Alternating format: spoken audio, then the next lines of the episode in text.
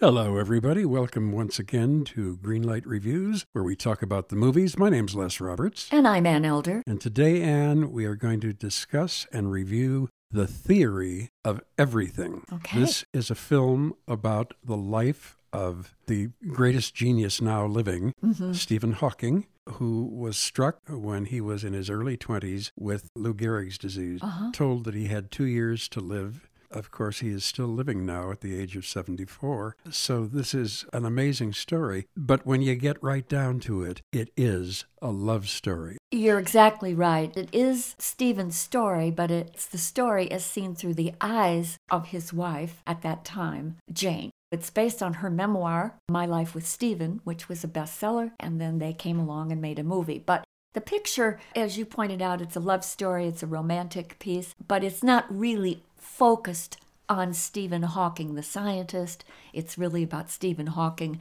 the young student, and eventually the successful scientist Right. and researcher. What is so wonderful about this picture is the performances of the two stars. Yes, I agree. Eddie Redmayne plays Stephen Hawking. Oh, do we love him? You might remember him as probably the only good thing in Les Miserables. And he was great in the picture My Week with Marilyn. Absolutely. But here he plays Stephen Hawking. We see him when Stephen Hawking was young, in his mid 20s, when he meets and falls in love with this beautiful girl, Felicity Jones, who plays Jane. Prettiest girl on campus, I. Absolutely. Of course, at Oxford. And he's walking along, almost skipping because he's so happy Right. that he's fallen in love and he suddenly trips and falls flat on his face Yes. and can't get up. Then he is told that he has two years to live, and Jane marries him anyway because she loves him. Correct. I thought that those early scenes were so revealing because he was really a nerd. Oh, totally. Totally. He was a self professed science nerd, I might add. And the way he was depicted as being so socially awkward, it Yeah. was really interesting to see that. He would be hiding behind a potted palm, kind of looking at Jane, who was dancing with somebody else. And Right. he would try to make conversation, but he really couldn't very easily. Eventually, of course, she kind of broke the ice with him and kind of led him along, and he became more and more poised, certainly enough to ask her to marry him. Absolutely. It's a lovely way to show the courtship of this famous Nobel Prize winning man that practically walks on water. He's so gifted. He is, and this amazed me. I am not a nerd. I don't understand nerds, but I was astonished at what he could do. Mm-hmm. But what made me like this film so much is it's all about two human beings and how they adjust to a tragic situation and make the best of it. Of course, for her, it gets more and more difficult as he grew more and more incapacitated. Well, he also becomes very depressed from this illness. Of course.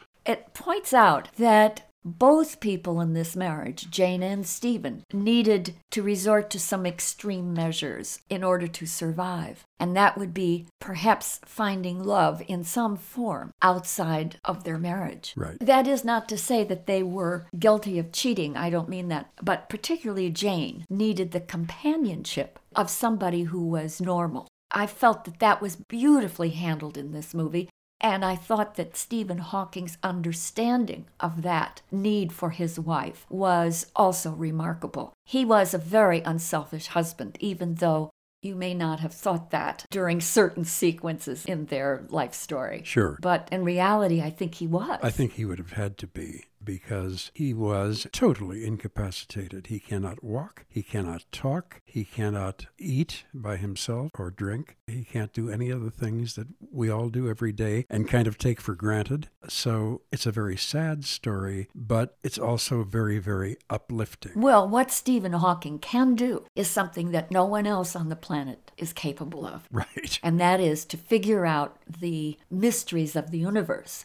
If I had one little nit to pick with this movie, it was that I didn't feel that the writers spent enough time showing us Stephen's intellectual capacities. By that, I mean, I would have liked to have heard a little bit more about his theories of the black hole and all of the concepts that he's originated I think that would have added a layer to this film that I would have appreciated. And I think it would have given Stephen Hawking's character a bit more sympathy or compassion. As it is, we really just see him once or twice really getting into the intellectual components of his life. Right. There is a scene where he is giving a talk when he was still able to talk. Uh-huh. It was very hard to understand what he was saying. And a couple of people were annoyed with him because of this. The way Eddie Redmayne contorts his body Oh my. and his face, it's a major accomplishment. And it really shows what Stephen Hawking went through prior to his being totally incapacitated. Yes. I thought those scenes were especially remarkable and very moving. Yes, I liked the first half of the picture a little bit better than I liked Yes, the I agree. half. But I have to say it's a very good film.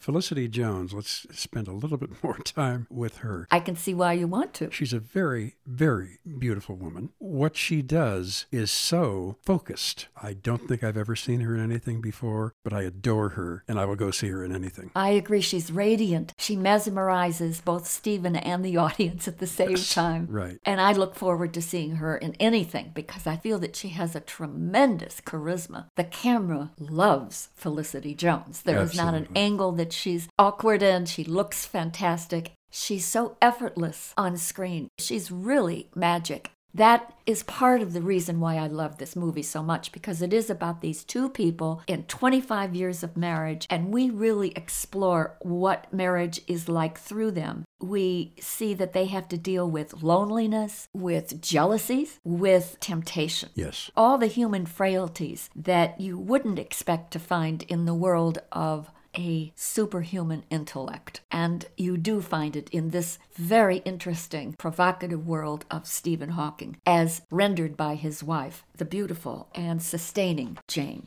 For me, this movie was very satisfying, mainly because of those two actors. They were simply marvelous. So, my theory is the theory of everything gets a green light. Well, I enjoyed both these actors so much. She, as you say, is enchanting in almost every way. And what Eddie Redmayne did Right. was quite astonishing. Correct. And I'm sure it was very difficult and uncomfortable for Painful. him to do this for several months at a time. And because of that, and Mm-hmm. because it is a love story, and I was moved by it in that way, I am also giving it a green light. Hooray! So, two green lights for the theory of everything. All right, we're going to be back soon to do another review. We hope you will be here at that time. Until then, my name is Les Roberts, And I'm Ann Elder. and Greenlight Reviews hopes that you have a theory of everything every time you go to the movies.